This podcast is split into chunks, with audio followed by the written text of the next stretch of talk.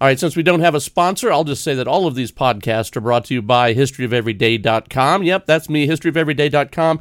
Don't forget to check us out on TikTok as well at dr.d cooper. There you go. Here is the podcast.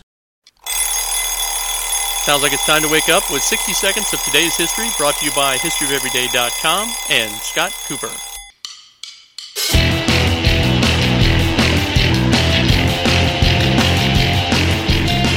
Right, good morning, Rabbit, Rabbit, Rabbit. Welcome to March 1st with the History of Everyday guy, Scott Cooper. So, what happened on this day in history?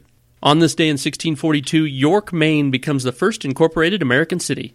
Pennsylvania becomes the first U.S. state to abolish slavery in 1780. In 1803, Ohio becomes the 17th state to join the Union. In France, Napoleon creates imperial nobility in 1808. In 1871, German troops enter Paris, France during the Franco Prussian War. Congress passes the Civil Rights Act, which is invalidated by the Supreme Court in 1883 and 1875. In 1912, Albert Berry completes the first in flight parachute jump in St. Louis, Missouri. The Korean Coalition proclaims their independence from Japan in 1919.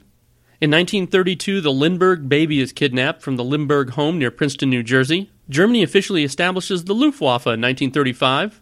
In 1942, Japanese troops land on Java in the Pacific. Mickey Mantle announces his retirement from baseball on this day in 1969. In 1974, a grand jury indicts seven of President Nixon's aides for the conspiracy on Watergate. And finally, on this day in 1985, the Pentagon accepts the theory that an atomic war would block the sun, causing a nuclear winter. Well, remember that today is Horse Protection Day, World Compliment Day, Plan a Solo Vacation Day, and Pig Day.